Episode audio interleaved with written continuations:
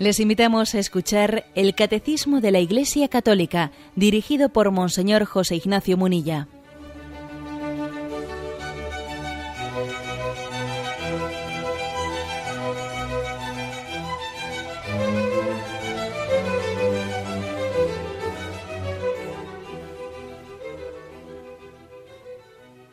Un cordial saludo a todos los oyentes de Radio María. Un día más, con la gracia del Señor, proseguimos el comentario del Catecismo de nuestra Madre la Iglesia. Ayer explicábamos los tres primeros puntos de este, de este primer nombre con el que conocemos a, al enviado de Dios, al Dios hecho hombre, Jesús. Decíamos que son cuatro los nombres que el Catecismo nos presenta para, para familiarizarnos con él. Jesús, Cristo, Hijo único de Dios y Señor. Estamos en esta parte del credo en la que confesamos nuestra fe en Jesucristo. Creo en Jesucristo, su único Hijo, nuestro Señor. Pues bien, habíamos explicado los tres primeros puntos y nos quedan otros tres. ¿eh? Del 433 al 431 concluimos la explicación sobre el nombre de Jesús. Dice el punto 433 el nombre de Dios Salvador era invocado una sola vez al año por el sumo sacerdote para la, expiación de los pecados de Israel, cuando había asperjado el propiciatorio del Santo de los Santos con la sangre del sacrificio. El propiciatorio era el lugar de la presencia de Dios. Cuando San Pablo dice de Jesús que Dios lo exhibió como instrumento de propiciación por su propia sangre, significa que en su humanidad estaba Dios reconciliando al mundo consigo. Bueno, es, es volver al Antiguo Testamento en este punto para que, entendamos mejor qué significa el nombre de Jesús. ¿eh? Eh, decíamos ayer que el nombre de Jesús quiere decir en hebreo Dios salva, que el ángel Gabriel le dijo a María que tendría un hijo, un hijo por obra del Espíritu Santo, a quien pondría por nombre Jesús, que es su identidad y es su misión. Eso era lo que ayer principalmente explicábamos. Identidad y misión. Jesús es la identidad de Dios porque Él es amor y es también la misión de Jesús porque es amor en acción. Es amor que se arremanga, si me permitís la expresión, que se arremanga y viene en nuestra búsqueda. Dios es amor y Dios es misericordia. El amor es a la misericordia como la identidad es a la misión. Del ser se sigue el hacer. El ser es amor, Dios es amor. Y el hacer es misericordia, es perdón, es salvación identidad y misión. Esta, explicación podríamos darla para entender qué significa el nombre de Jesús. Dios es amor y por tanto Dios salva. ¿Mm? Del amor se deriva la misericordia. Eso significa Jesús. ¿eh? Jesús es Dios salva, es el amor en acción, ¿eh? que se convierte en misericordia hacia nosotros. Bueno, bien, pues para explicar esto, para, para explicar toda la profundidad que supone esta afirmación, en el punto que hemos leído, se nos remite al Antiguo Testamento, porque claro, el que lee el Evangelio, en el, contexto en el que escribió, tenía un gran conocimiento del Antiguo Testamento. Y, estas, afirmaciones que se hacen en el Nuevo Testamento de que Jesús es el enviado de Dios para salvar a los hombres, pues quienes en aquel momento leían el Evangelio tenían un gran conocimiento del Antiguo Testamento que muchas veces nosotros no tenemos y entonces el Nuevo Testamento no lo conocemos en profundidad, los Evangelios mm, no los conocemos en toda su profundidad porque nos falta el conocimiento del Antiguo Testamento. ¿Mm? Bueno, entonces, para darnos cuenta que supone que podamos dirigirnos a Jesús, al Dios hecho hombre, con un nombre tan familiar, que podamos tener la familiaridad de llamarle Jesús, ¿eh? como quien le llama a otro Antonio, como quien le llama, para que nos demos cuenta de lo que supone la presencia de Dios en un nombre tan sencillo y, al mismo tiempo tan significativo, ¿no? Se nos recuerda cómo se vivía esa relación con, el misterio de Dios en el Antiguo Testamento. Entonces nos dice que el nombre de Dios Salvador era invocado una sola vez al año por el sumo sacerdote para la expiación de los pecados de Israel. Había un día especial, un día especial en el que no cualquier sacerdote, sino el sumo sacerdote, como si nosotros dijésemos, bueno, como el Papa, ¿eh? para entendernos, ¿no? pronunciaba una vez al año el nombre de Dios Salvador. Dios Salvador. Que fijaros que es eso lo que significa la palabra Jesús. Jesús significa Dios salva, ¿no? Bueno, pues lo pronunciaba una vez al año. El hecho de que lo pronunciase solo el sumo sacerdote y una vez al año, pues quiere estar remarcando la, la santidad y la trascendencia de lo que está diciendo, ¿no? Quiere decir, esto no se puede, no se puede, no puede ser una invocación baladí, ¿eh? una invocación rutinaria. Estamos diciendo algo tan importante que hay que medir las veces que se dice, cuándo se dice, quién lo dice. Bueno, es algo tan vital para nuestra vida, ¿no? Que lo pronunciaba en el Antiguo Testamento el sumo sacerdote y una vez al año. Y lo hacía cuando asperjaba con la sangre, ¿eh? con la sangre de los sacrificios de los animales, cuando asperjaba el propiciatorio del Santo de los Santos. ¿Qué es esto del propiciatorio del Santo de los Santos? Vamos a ver, el propiciatorio, según la Sagrada Escritura, ahora vamos a leer algunos textos, el propiciatorio es un lugar ligado al arca de la alianza. Sabéis que el arca de la alianza pues era eh, el lugar en el que la caja, o el, cofre o el baúl que guardaba las tablas de la ley. Ese era el arca de la alianza. Bueno, que sabéis que está mm, desaparecida. ¿eh? Digamos que en Israel hubo un momento en que, en que esa, eh, esa arca de la alianza pues en medio de, las batallas y de las desgracias de Israel y, de sus destierros, etcétera, bueno, pues desapareció el arca de la alianza. Y bueno, y ahí está toda esa literatura de la búsqueda del arca de la alianza, etcétera. Bien, bueno, sin distraernos.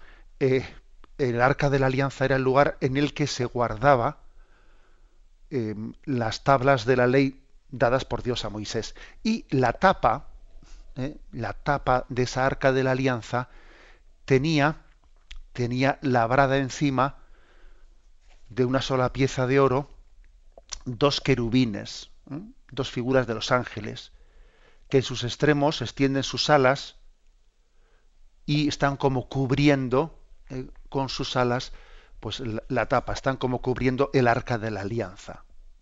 Sus rostros de esos dos querubines están uno frente al otro, como indicando la expresión del propiciatorio, es decir, que están como invocando, invocando que eh, seamos propicios o seamos favorables a Dios. Según la Biblia, desde el propiciatorio Dios le habla a Moisés. ¿Mm? Eh, desde ese lugar, desde el propiciatorio, los pecados del pueblo son perdonados por la sangre que se rocía sobre ellos. Y eh, desde la interpretación del Nuevo Testamento es la persona de Jesús como el propiciatorio, como para entendernos esa tapa que cubre la alianza, cubre la alianza del Antiguo Testamento. Fijaros, claro, que es que ahí están las tablas de la ley, están los diez mandamientos, esos que, Dios nos pidió que cumpliésemos y que nosotros por nuestro pecado no, terminamos de, cumplir porque pecamos y Dios nos entregó su ley y, nosotros nos vemos impotentes para ser fieles, para cumplirla. Y entonces por eso la tapa que cubre, la tapa que cubre esa arca de la alianza, que tiene esos dos querubines, esos dos ángeles que con sus ángeles, que con sus alas están como tapando el arca de la alianza, quiere simbolizar la misericordia de Dios que se ofrece a Dios en Jesucristo como propiciación por nuestros pecados.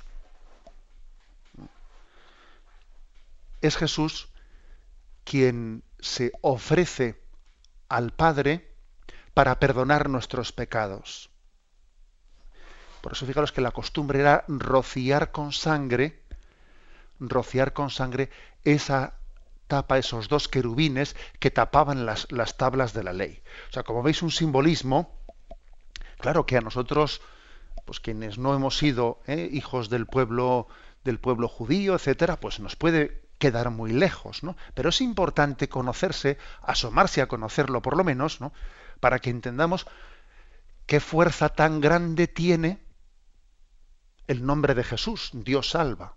El sumo sacerdote entraba una vez, una vez al año, a ese lugar en el que estaba el arca de la alianza, que estaba cubierto, eh, perfectamente cubierto por, por, una tela que lo cubría, y entonces pronuncia una vez al año el nombre de Dios Salvador, y rocía con la sangre de, de los animales, y asperja asperja ese lugar, eh, esa, esa tapa del arca de la alianza, el propiciatorio, donde están esos dos ángeles.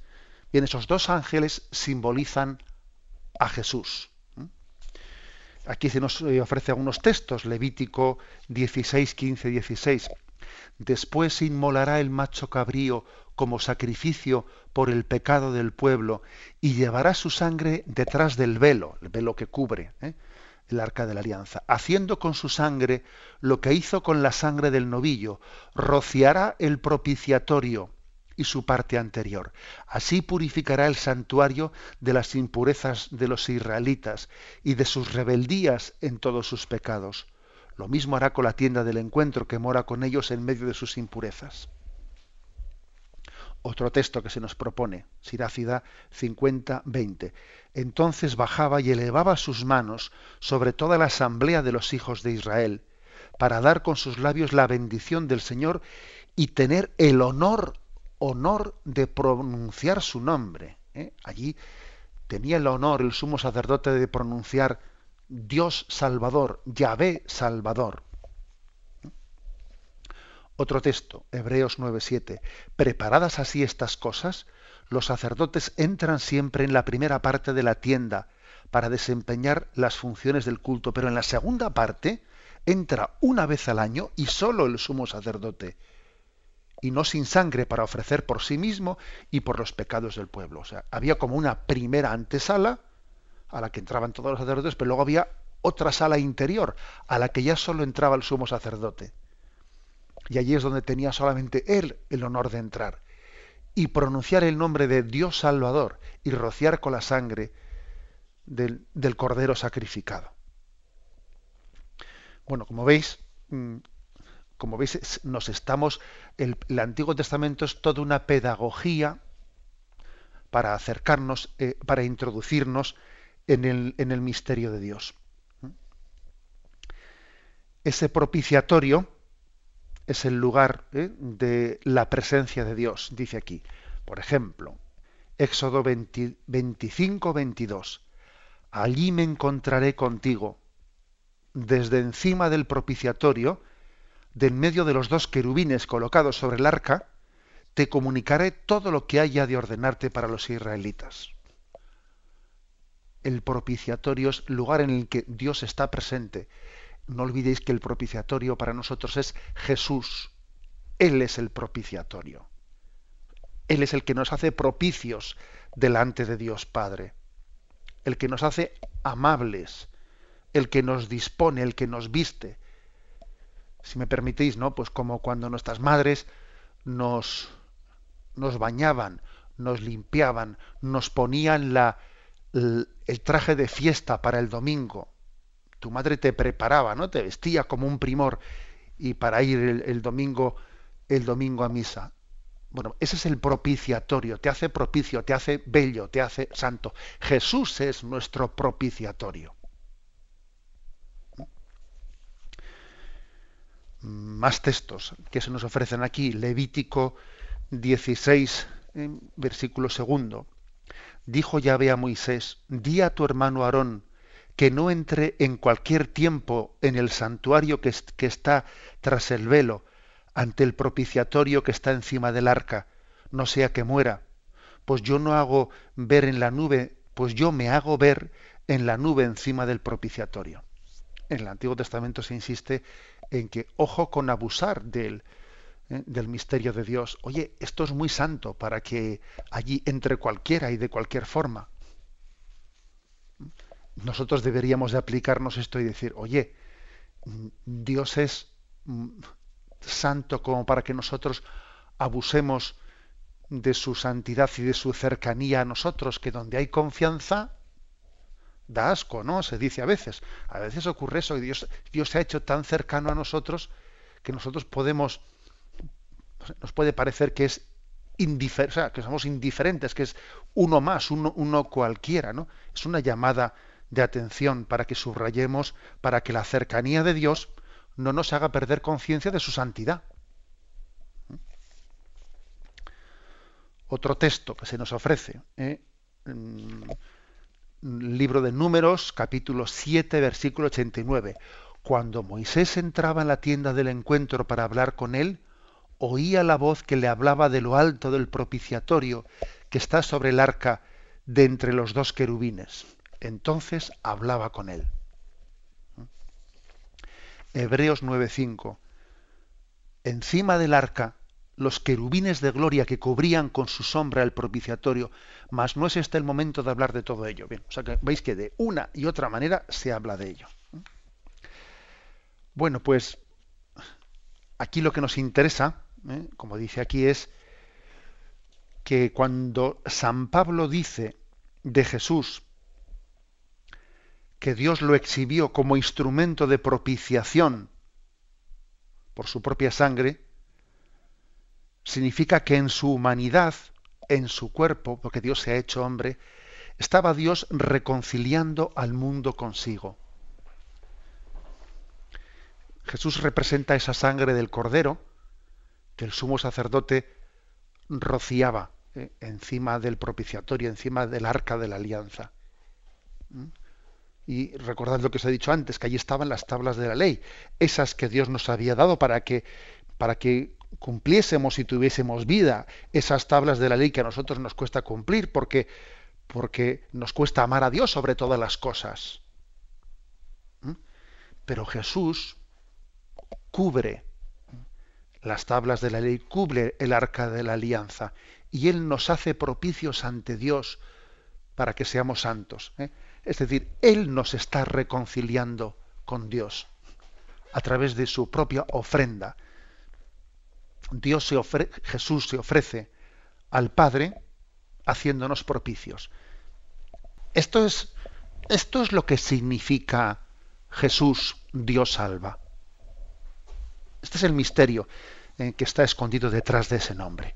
Tenemos un momento de reflexión y continuamos enseguida.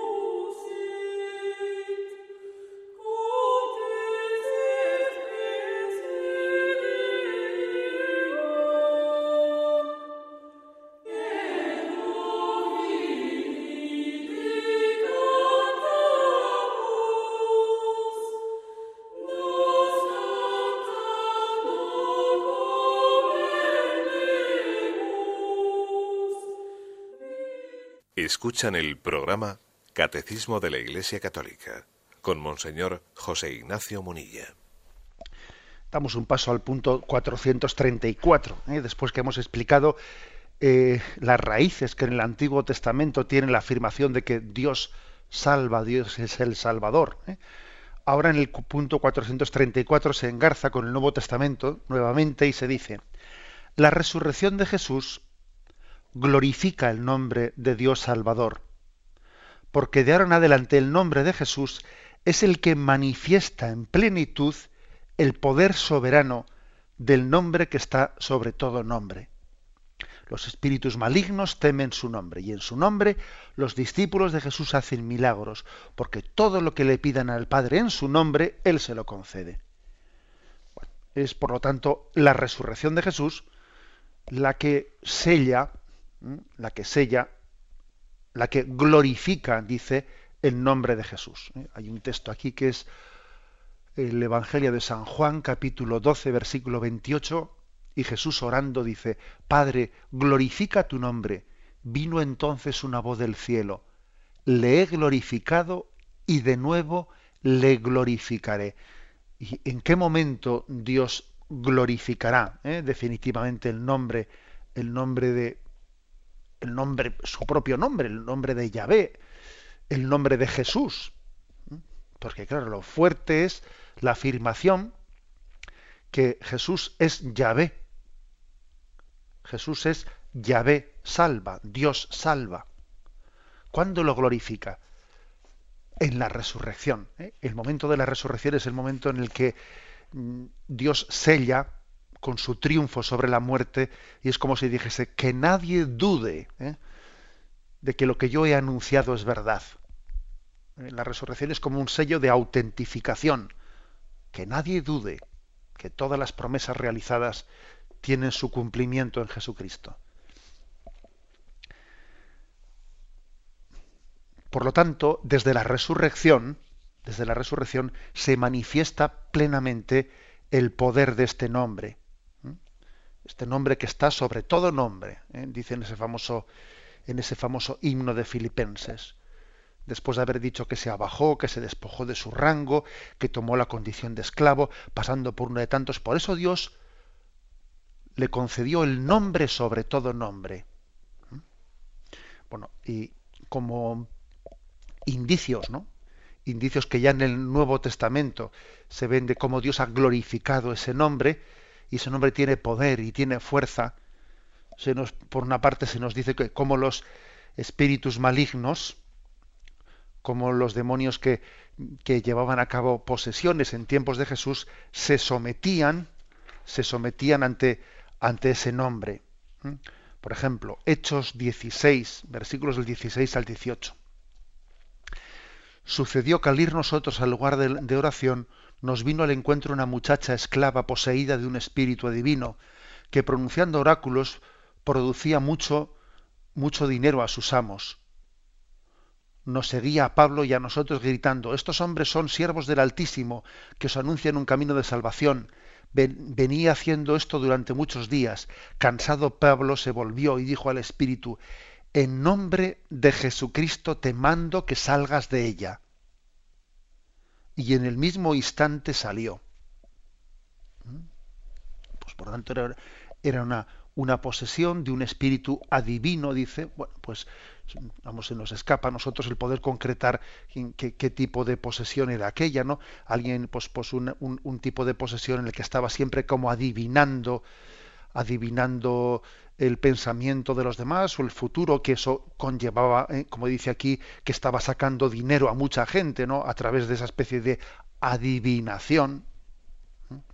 Y, dice que Pablo, ya cansado de esa situación, pronuncia, ¿no? Pronuncia con fuerza ese mandato, que en nombre de Jesucristo te mando que salgas de ella. Y en el mismo instante salió. La fuerza del nombre de Jesús. Por cierto, aquí hay un texto muy interesante en el que, en el que, se, que es el siguiente, se compara este texto con el de Hechos 19 13-16, en el que se ve que unos exorcistas judíos intentan también invocar el nombre de Jesús para realizar un exorcismo. Ellos no eran creyentes en Jesús, pero como habían visto que los apóstoles de Jesús hacían exorcismos pronunciando el nombre de Jesús y que tenían mucho éxito, pues estos, estos judíos intentan decir, voy a pronunciar yo ese nombre, a ver si al pronunciarlo también yo tengo éxito. ¿eh? Es un texto que posiblemente nos resulte desconocido. ¿eh? Es Hechos 19, versículos del 13 al 16. Dice, algunos exorcistas judíos ambulantes intentaron también invocar el nombre del Señor Jesús sobre los que tenían espíritus malos y decían, os conjuro por Jesús a quien predica Pablo. Eran siete hijos de una tal Esceba, sumo sacerdote judío, los que hacían esto. Pero el espíritu malo les respondió, a Jesús le conozco y sé quién es Pablo, pero vosotros quiénes sois. Y arrojándose sobre ellos, el hombre poseído del mal espíritu dominó a unos y a otros y pudo con ellos de forma que tuvieron que huir de aquella casa desnudos y cubiertos de heridas. Es decir, que cuando unos judíos que no eran seguidores de Jesús invocan el nombre de Jesús para hacer un exorcismo, no le, o sea, permitidme la expresión, le sale el tiro por la culata. O sea, que es que no se trata de pronunciar el nombre de Jesús de una manera mágica, sino pronunciarlo con fe. Invocar al Dios de la salvación, invocar a Jesucristo, no, no es una especie, un talismán, ¿eh? como que pronuncie una palabra tres veces, sea creyente o no sea creyente, y entonces froto, ¿eh? froto tres veces, hago esto, o sea, una especie de rito mágico. No. No, se refiere a la invocación del nombre de Jesús hecha con fe, sabiendo que Dios salva. Y creo que es curioso este episodio, este episodio del intento ¿no? de, utilizar sin fe el nombre, el nombre de Jesús. El nombre de Jesús tiene poder, el nombre de Jesús está glorificado, pero no de manera que nosotros le manipulemos de una manera mágica, sino todo lo contrario. Nosotros no poseemos el nombre de Dios, sino que es el nombre de Dios el que nos posee a nosotros. Bueno, pues eh, continuando, continuando con esta afirmación, también se recuerda cómo en el nombre de Jesús se hacen milagros. Marcos 16, 17 dice, estas son las señales que acompañarán a los que creen, crean. En mi nombre expulsarán demonios, hablarán en lenguas nuevas. O sea, acompañarán a los discípulos estas señales en su nombre harán esos hechos milagrosos. Bueno, pues mm, en resumen, eh, estamos, estamos subrayando que ese nombre, el nombre de Dios salva, Yahvé salva, Jesús, es, es el nombre que se nos ha encomendado para que cuando pidamos al Padre en nombre de Jesús, seamos siempre escuchados. La Iglesia nos ha enseñado a pedir siempre en nombre de Jesús. A pedir en nombre de Jesús. Hay una expresión que dice, por el amor de Dios te pido. ¿Te pido qué? Por el amor de Dios, ¿no? Claro, si alguien te, te dice, por el amor de Dios te pido, te está poniendo a Dios como, ¿eh? pues como dice, mira, no te lo pido por mí, te lo pido por el amor de Dios. Es una expresión ¿eh? fuerte, ¿no? Te lo pido por el amor de Dios.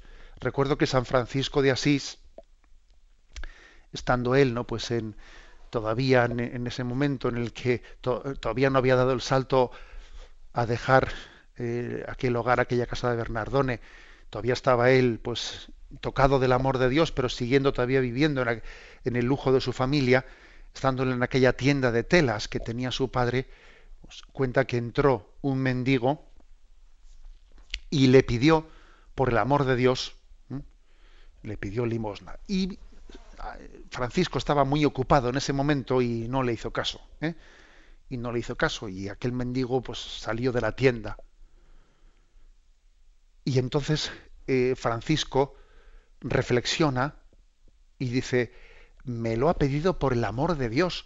Si me lo llega a haber pedido, eh, oye que me ha, oye que fulanito menganito me ha recomendado a ti. O sea, si hubiese, si, si se me hubiese presentado aquí alguien con una carta de un amigo mío, de un tal, yo en virtud de ese amigo le hubiese hecho caso, le hubiese dado la limosna. Y este se me ha presentado diciendo, por el amor de Dios te pido, y, y no es Dios para mí suficiente carta de presentación para que yo la atienda. Y salió corriendo Francisco de la tienda hasta que le alcanzó al fondo de la calle aquel, aquel mendigo que le había pedido en nombre por el amor de Dios y no le había escuchado. Bueno, pues aplicándonos esto, cuando nosotros pedimos al Padre en nombre de Jesús, el, el, Padre siempre nos escucha. El Padre no deja de atender nunca algo que va avalado por la petición de su Hijo. Decirle al Padre, en el nombre de Jesús te pido, pues es, es como decirnos a nosotros, ¿no? Bueno, es como no, es, mucho más, porque nosotros a veces somos capaces de escuchar por el amor de Dios te pido y, y no hacemos caso. Pero el Padre siempre que escucha por el amor de tu Hijo, por Jesús te pido, eh, el corazón del Padre se derrite ante esa petición. Esto es lo que se nos explica en este punto del catecismo, la fuerza la fuerza, la potencia intercesora que tiene invocar con fe y confianza el nombre de Jesús. Tenemos un momento de reflexión y continuamos enseguida.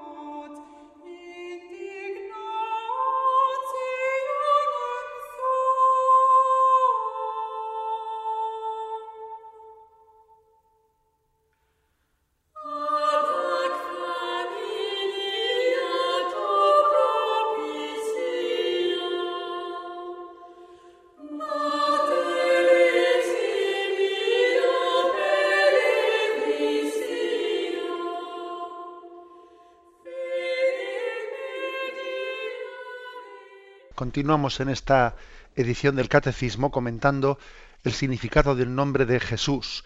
Y pasamos al último punto, 435, que dice, el nombre de Jesús está en el corazón de la plegaria cristiana. Todas las oraciones litúrgicas se acaban con la fórmula por nuestro Señor Jesucristo, tu Hijo. El Ave María culmina en y bendito es el fruto de tu vientre Jesús. La oración del corazón en uso en Oriente, llamada oración a Jesús, dice, Jesucristo, Hijo de Dios, Señor, ten piedad de mí, pecador. Numerosos cristianos mueren como Santa Juana de Arco, teniendo en sus labios una, única palabra, Jesús. Bueno, mm, es, es un recordatorio de cómo en nuestra oración habitual la, Iglesia nos enseña a orar en la liturgia. La liturgia es para nosotros escuela de oración. Mm, no tiene que haber una desconexión entre la oración litúrgica y mi oración personal. Yo cuando asisto a la liturgia, cuando participo activamente en ella, estoy siendo educado en cómo dirigirme a Dios, en cómo hablarle. Y fijaros que la liturgia siempre se termina diciendo por nuestro Señor Jesucristo, tu Hijo, que por cierto es un momento en el que muchos ya comenzamos a distraernos, ya, pues eso, me, voy sentando, me voy... Eh, y sin embargo, pues eso, ¿no? Uno cuando ve eh, al Papa mm, rezando, o sea, celebrando solemnemente la liturgia, en el momento en el que dice por nuestro Señor Jesucristo, pues pone las dos manos juntas, se recoge y está con los ojos cerrados pronunciando esa fórmula de intercesión en absoluto recogimiento hasta que la termina y luego se sienta. A veces nosotros, pues eso, ¿no? Por nuestro Señor Jesucristo, tu Hijo, y ya lo decimos con una voz de carrerilla, me voy quitando las gafas, según me quito las gafas. Es, curioso, que es que a veces eh, le damos importancia a lo que yo he pedido, pero el momento en que pronuncio en nombre de quien lo pido, ¿eh? Es cuando ya le quitamos ya eh, atención y, y, claro, eso, eso, eso indica que nos falta fe para hacer bien las cosas. Lo importante no, no es tanto lo que le pido, sino en virtud de quién se lo pido y quién se lo presenta a Dios, que es el que, el que puede hacer que lo que yo he dicho, ¿eh? que lo que yo he suplicado, sea concedido. Porque yo puedo decir muchas cosas, pero, pero si no son presentadas por Jesucristo al Padre, bueno, pues son cosas bonitas que iban a quedar.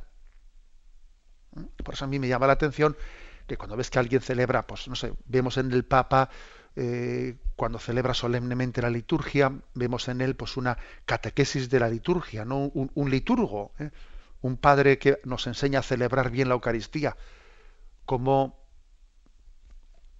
guarda su silencio, cómo recoge las manos y cómo dice con plena unción, por nuestro Señor Jesucristo, tu Hijo, que vive y reina contigo en la unidad, etcétera, etcétera. Es, es, es importantísimo, ¿no? Que nos demos cuenta que somos recomendados al Padre en nombre de Jesús. El hecho de que a María a María la, la bendecimos, la alabamos, porque es madre de Jesús, porque es madre de Dios, madre de Jesús. ¿eh? Y bendito el fruto de tu vientre, Jesús. María, María es bendecida porque, porque es el arca de la bendición. En, ella Dios nos ha dado la, la bendición. ¿no? Y también se refiere a que en, Oriente, los que en Oriente igual no han desarrollado la costumbre del, del rezo del rosario como hemos tenido nosotros, pero sí han tenido la oración litánica de los nombres de Jesús. Jesús, Hijo de Dios, ten compasión de mí. Jesús, Hijo de David, ten compasión de mí.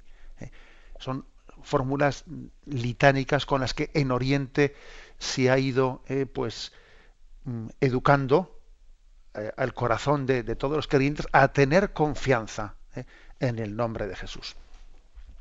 Bueno, y finalmente se dice que ha sido una, un ideal, eh, un ideal de, de, la buena muerte, mm, poder morir pronunciando el nombre de, de Jesús.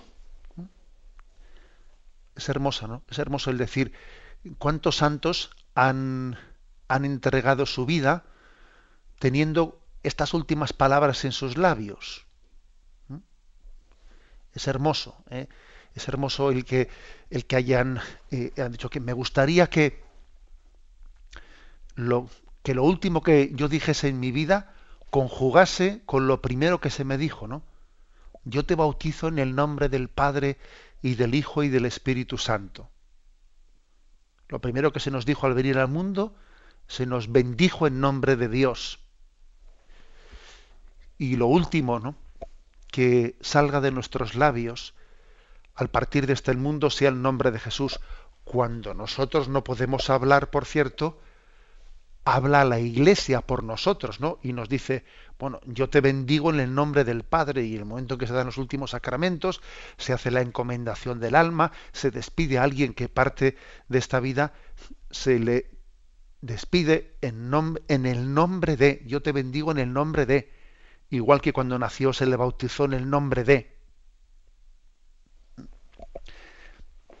Esa, eh, esa devoción, eh, esa devoción que aquí se refiere especialmente a, bueno, Santa Juana de Arco, eh, enamorada, enamorada de Jesús, tiene, tiene ese ideal, ¿no? decir, yo quiero morir con el nombre de Jesús en mis labios. Se está con, ello refiriendo pues toda una, eh, una costumbre del medievo de invocar el dulce nombre de Jesús. Qué, qué dulce, qué amable es para nosotros tener el nombre de Jesús en nuestros labios. Comenté hace algún tiempo, ¿no? Pues en este, en este programa, pues una, un suceso histórico que, que me tocó vivir de, de, cerca y que la verdad es que me dejó marcado en la vida sacerdotal. ¿eh? Y, de ese suceso, pues fue también protagonista eh, Esteban, ¿eh? mi, hermano Esteban sacerdote, director de esta radio. Entonces él era, él era sacerdote en Vergara en los primeros años de su vida sacerdotal, eh, sacerdote en Vergara, y ocurrió, ocurrió un episodio, y es que en el monasterio de las Clarisas de Vergara, estoy hablando hace ya pues de unos 20 años, me cuesta un poco calcular, ¿no? Quizás no sea tanto. Ocurrió que estando la madre abadesa eh, trabajando, trabajando en la huerta, pues con uno de esos motocultores, con una de esas máquinas que, que, cavan en la huerta, pues estaba cavando, pero al mismo tiempo, como tenía su hábito, su hábito pues para el trabajo en la huerta, ocurrió que los azadones de ese motocultor le, agarraron al hábito eh, de manera trágica porque hicieron que le arrastraron y le metieron hacia los azadones eh, a aquella mujer, aquella santa mujer, aquella abadesa, y quedó ella atrapada y con todos los azadones del motocultor clavados en su cuerpo. Y bueno, pues obviamente eh, mm, enseguida se dieron cuenta del drama que había ocurrido y comenzaron, eh, comenzaron eh, pues rápidamente a llamar a los médicos, a llamar a los bomberos para que fuesen, para que pudiesen soltar aquellos azadones que era casi imposible de soltarlos porque como los azadones están entrecruzados unos con otros, al desclavar uno se clava más el otro y, bueno, pues estaba allí por allí presente, estaba casualmente estuvo cercano eh, mi hermano Esteban que también allí acudió, ¿no? Pues a, asistirlas y a ayudarlas en ese momento entrando allí la, en la huerta, en la clausura de ellas y en todo ese tiempo en el que intentaban liberarla y no podían liberarla, los médicos intentaban. Bueno, pues lo, lo que era impresionante era que aquella mujer no hacía más que repetir, Jesús, yo te amo, Jesús, yo te amo. ¿Mm? Jesús, yo te amo. Lógicamente, pues en medio de aquellos dolores que, este, que estaba, pues cada vez iba perdiendo más y más y más sangre y cada vez en la invocación del nombre de Jesús iba siendo más y más débil, ¿no? hasta que finalmente aquella mujer falleció, desangrada, pero pronunciando, mm, pronunciando el nombre de Jesús. Cuando pasó un año de, aquel suceso, pues se puso allí en la huerta, eh, en la huerta, pues un pequeño monolito, un recordatorio, en el que pone, eh, en el que reza así, Jesús, eh, Maite Saitut, en euskera, porque aquella mujer hablaba en el idioma vasco, ¿no? Jesús Maite Saitud, Jesús, yo te amo. Y digo que a mí me impresionó mucho en mi vida sacerdotal aquel episodio, y porque pensé para mí, que qué amor a Jesús tan grande, para que cuando te suceda una cosa así, pues lo que te salga a decir no sea ay o quejarte o yo qué sé, ¿no? Que lo que te salga a decir en un momento así sea Jesús, yo te quiero, Jesús, yo te quiero me impresiona ver hasta qué punto estamos enamorados. O sea, podemos, porque es que cuando llegan los momentos críticos en nuestra vida, a uno le sale lo que tiene dentro. ¿eh? De la abundancia del corazón habla la boca. ¿Mm? Y, creo que tenemos que pedir todos esta gracia, ¿no? Enamorarnos de Jesús, enamorarnos de su santo nombre para que nos salga ese nombre en los momentos claves de nuestra vida y no nos salga otra cosa. Mire usted que yo no quiero eh, no quiero palabras vanas. ¿eh? Quiero que salga de mis labios lo que llevo en el corazón. Jesús, yo te pido estar enamorado de ti para que lo que brote de mis labios pues, sea la expresión de mi amor a ti. Lo dejamos ahí. ¿eh? El, el, santo ideal de morir pronunciando el nombre, el nombre de Jesús. Damos paso a la intervención de los oyentes. Podéis llamar para formular vuestras preguntas al teléfono 917 107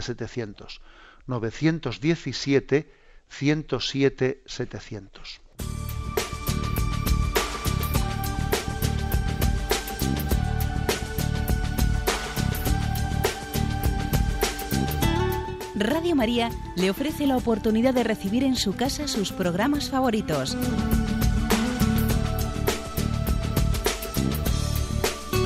Ahora lo puede hacer a través de nuestra página web www.radiomaria.es o bien llamándonos al 902 500 518. 902 500 518. Pídanos el programa que más le interesa en cualquiera de sus emisiones, especificando el día y la hora que lo ha escuchado. Solo nos tiene que decir si lo quiere en CD de audio o CD o DVD en MP3.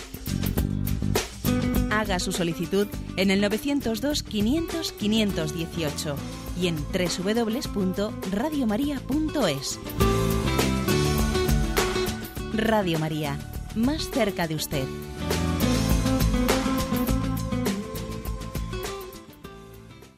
Escuchan el programa Catecismo de la Iglesia Católica con Monseñor José Ignacio Munilla. Sí, buenos días, ¿con quién hablamos? Hola, buenos días. Adelante. Mira, quería hacer la pregunta de que yo vivo con mi novio y bueno, no tenemos relaciones. Y este domingo me fui a confesar a un sacerdote y me, no me quiso absolver y me dijo que no podía absolverme ni comulgar porque si no que se condenaba. Y entonces me gustaría saber hasta qué punto esto es verdad, porque yo vamos a celebrar el Año Nuevo y quería confesarme y recibir a Jesús. Por favor, ¿me puede dar una respuesta? Gracias. Bueno, vamos a ver. Eh, bueno, dice la oyente, ¿no? Que ella vive con su novio, pero que viven, eh, pues dice ella que no tienen relaciones, ¿no? Entiendo que querrá decir, eh, pues que vive en castidad. Vamos a ver, yo me imagino que si ese sacerdote en ese momento, pues le negó usted la solución o mm, se lo dijo pensando o creyendo o suponiendo que la situación en la que usted, bueno, o que, o que tú, o que vosotros, ¿no? Eh, vivís es contradictoria con un compromiso de vivir, de, vivir en castidad. ¿eh? También me imagino que él pudo hacer la reflexión de decir, en esta vida también tenemos que dar testimonio, ¿eh? testimonio ante los demás, porque es posible que, que aunque uno tenga ¿no? pues el, el, el, deseo, el compromiso de vivir castamente, eh, también ante los demás puede estar dando o transmitiendo un mensaje equívoco. Bueno, en resumen, que obviamente, obviamente vosotros si tenéis ¿no? el compromiso de, de vivir en castidad, sí que puedes ¿eh? recibir el sacramento, eh, o sea, la absolución de Dios esa, eh, esa, mm, esa absolución de Dios la, recibe todo aquel que está que tiene deseo de, cumplir los mandamientos de la ley de Dios y de seguir su camino ¿no? o sea por lo tanto sí puedes recibirlo pero me imagino ¿eh? me imagino que igual también en, en aquella no o sea, esa falta de, comprensión que has podido tener con el confesor ha podido pues influir algo de esto que te digo yo ¿eh? O sea que él ha podido pensar que que esa situación es difícilmente realizable, o también ha podido pensar que, eh, que también tiene su importancia el que el que vosotros testimoniéis delante de los demás que queréis vivir conforme ¿no? pues al ideal cristiano vuestro noviazgo. ¿eh? Bueno, yo creo que es importante que, que, no vivas ese episodio, porque yo creo que igual también se puede, se puede percibir que has podido tener una pequeña herida en la manera de vivir, ¿no? Pues ese, ese acercarte al sacramento de la reconciliación. También creo que hay que tener paciencia pues con, con, que los sacerdotes a veces no siempre acertemos, ¿no? Pues en la manera de plantear o decir las cosas. También creo que hay que tener esa paciencia eh, como también los sacerdotes tienen paciencia, hay muchísima paciencia con los penitentes que se acercan. ¿eh? Pero bueno, la respuesta es esa que te he dado, ¿eh? que obviamente, obviamente mm, no es inmoral en sí mismo sin más convivir con otra persona, sino vivir inmoralmente con ella. O sea, lo que es inmoral es lo segundo, o sea, no lo primero, ¿eh? no, solamente el convivir, sino convivir pues de una manera concreta.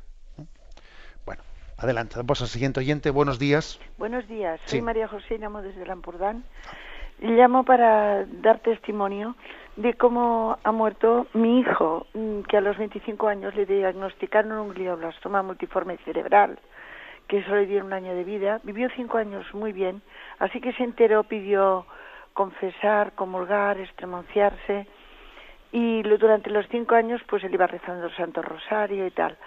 Mm, vivió con muchísima calidad de vida, era exportador, hablaba seis idiomas, tenía amigos por todo el mundo y al final vivía en Inglaterra y vino aquí para ir a la boda de un amigo suyo. Tuvo un ataque y a los cuatro meses y medio murió. Entonces el cerebro se le comió, el glioblastoma se le comió el cerebro. El día antes de morir volvió a confusar, a comulgar y su último deseo era ir al cielo. Entonces él, el día antes de morir, ocurrió que teniendo ya solo todo, eh, habiendo pasado el córtex y el óvulo mm, izquierdo ya comido por el cáncer, ya no podía hablar.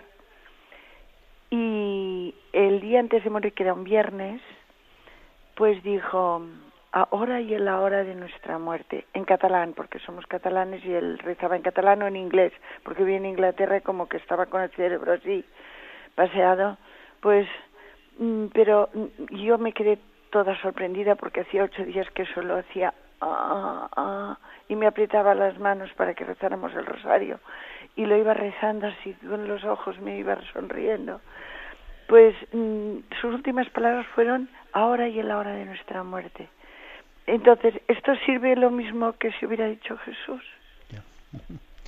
pues hombre, pues obviamente, ¿no? Yo creo que también me, me impresiona ver, ver a una madre preguntando eso. Pues obviamente, ¿no? Sin duda alguna. No, estamos hablando, no, estamos hablando de la materialidad de pronunciar una palabra, ¿eh? sino de el espíritu ¿eh? de abandono en manos de Dios que ese término supone. ¿eh? Por supuesto que ese ahora y en la hora de nuestra muerte, obviamente supone una invocación del nombre de Jesús, supone un acto de confianza en ese en ese poder salvador de Jesucristo nuestro Señor. ¿eh? No tenemos que entender esa doctrina que yo he predicado de pronunciar el nombre de Jesús, pues como si no se pudiese expresar exactamente igual con otro eh, con otra serie de términos que, que también están expresando el mismo grado de confianza y abandono en las manos de Dios. Pero es curioso, ¿eh? es curioso que ver cómo a veces el Señor da la gracia, da la gracia de que en, muchas, en muchos casos concretos las últimas palabras que ha pronunciado algunas personas antes de morir han solido ser muy significativas. Estoy seguro que entre los oyentes alguno dirá, sí, fíjate el caso de mi madre, el caso de nuestros abuelos, el caso de un conocido. Es curioso eh, ver cómo Dios ha dado la gracia eh, de que las últimas palabras pronunciadas eh, fuesen como si fuesen un auténtico pues lema, lema de una vida, o un desiderato, casi como un epitafio, ¿no? Un epitafio pronunciado al ponernos en presencia de Dios. Damos paso a un siguiente oyente. Buenos días. Adelante, le escuchamos. Buenos días. Me parece que tiene usted la radio. Si puede quitar, si puede quitar la radio, por favor. Mm, padre, quería preguntarle Ah, no es a mí entonces. Sí, le estaba diciendo que si usted pudiese quitar la radio, que se está haciendo eco. Yo es que no tengo la radio puesta. Ah, no, ¿eh? Bueno, pues entonces aquí algo está pasando. Adelante usted entonces. Ah, pero será la, es la tele, sí, Ah, pues la tele, sí, la tele es lo mismo. ¿eh? Claro. Si puede quitarla. ¿eh? Ya, ya la he quitado. Vale, adelante. Ya la he pues. quitado. Buenos días. Buenos días, adelante. Padre, quería preguntarle que es que los niños, a veces los niños de primera comunión preguntan qué, qué significa el partir el pan en la Santa Misa. Y no sé si he dado bien la respuesta y quería que usted me lo explicara. De acuerdo. Bueno, pues ese momento en el que el sacerdote parte el pan y además suele coger un, eh, pues una pequeña partícula ¿eh? y lo echa al cáliz, ¿eh? pues es un momento en el que se significa que Cristo, que Cristo se parte y se multiplica. Se multiplica por nosotros. ¿eh? Esa, ese pequeño trocito de, del pan consagrado que se parte y se echa en el cáliz, parece ser, según dicen los liturgos, que significa lo siguiente. En un, en un primer momento de la liturgia, cuando se celebraba una única eh, Eucaristía presidida por el obispo, eh, la presidía el obispo con los presbíteros del lugar, entonces a cada presbítero se le daba un trozo del pan eucarístico consagrado por el obispo y cada presbítero lo llevaba a su comunidad. Era como decir, hay una sola Eucaristía y de ella y de ella después se lleva a Cristo a todas las comunidades. Bien, llega el momento en que la iglesia crece y eso ya no es posible hacerlo y queda como el signo de ese trozo de pan que, eh, esa comistio que se le llama, que se parte y se echa al cáliz. Parece ser, según dicen algunos liturgos, ¿no? que este puede ser el origen de ese, gesto que se hace. Pero fijaros bien, la Iglesia lo hace sin estar absolutamente segura ¿eh? de que ese sea el origen histórico. Sencillamente hemos recibido esa tradición y nosotros la, la, transmitimos. ¿eh? Pues bien, eh, me despido con la bendición de Dios Todopoderoso, Padre, Hijo y Espíritu Santo. Alabado sea Jesucristo.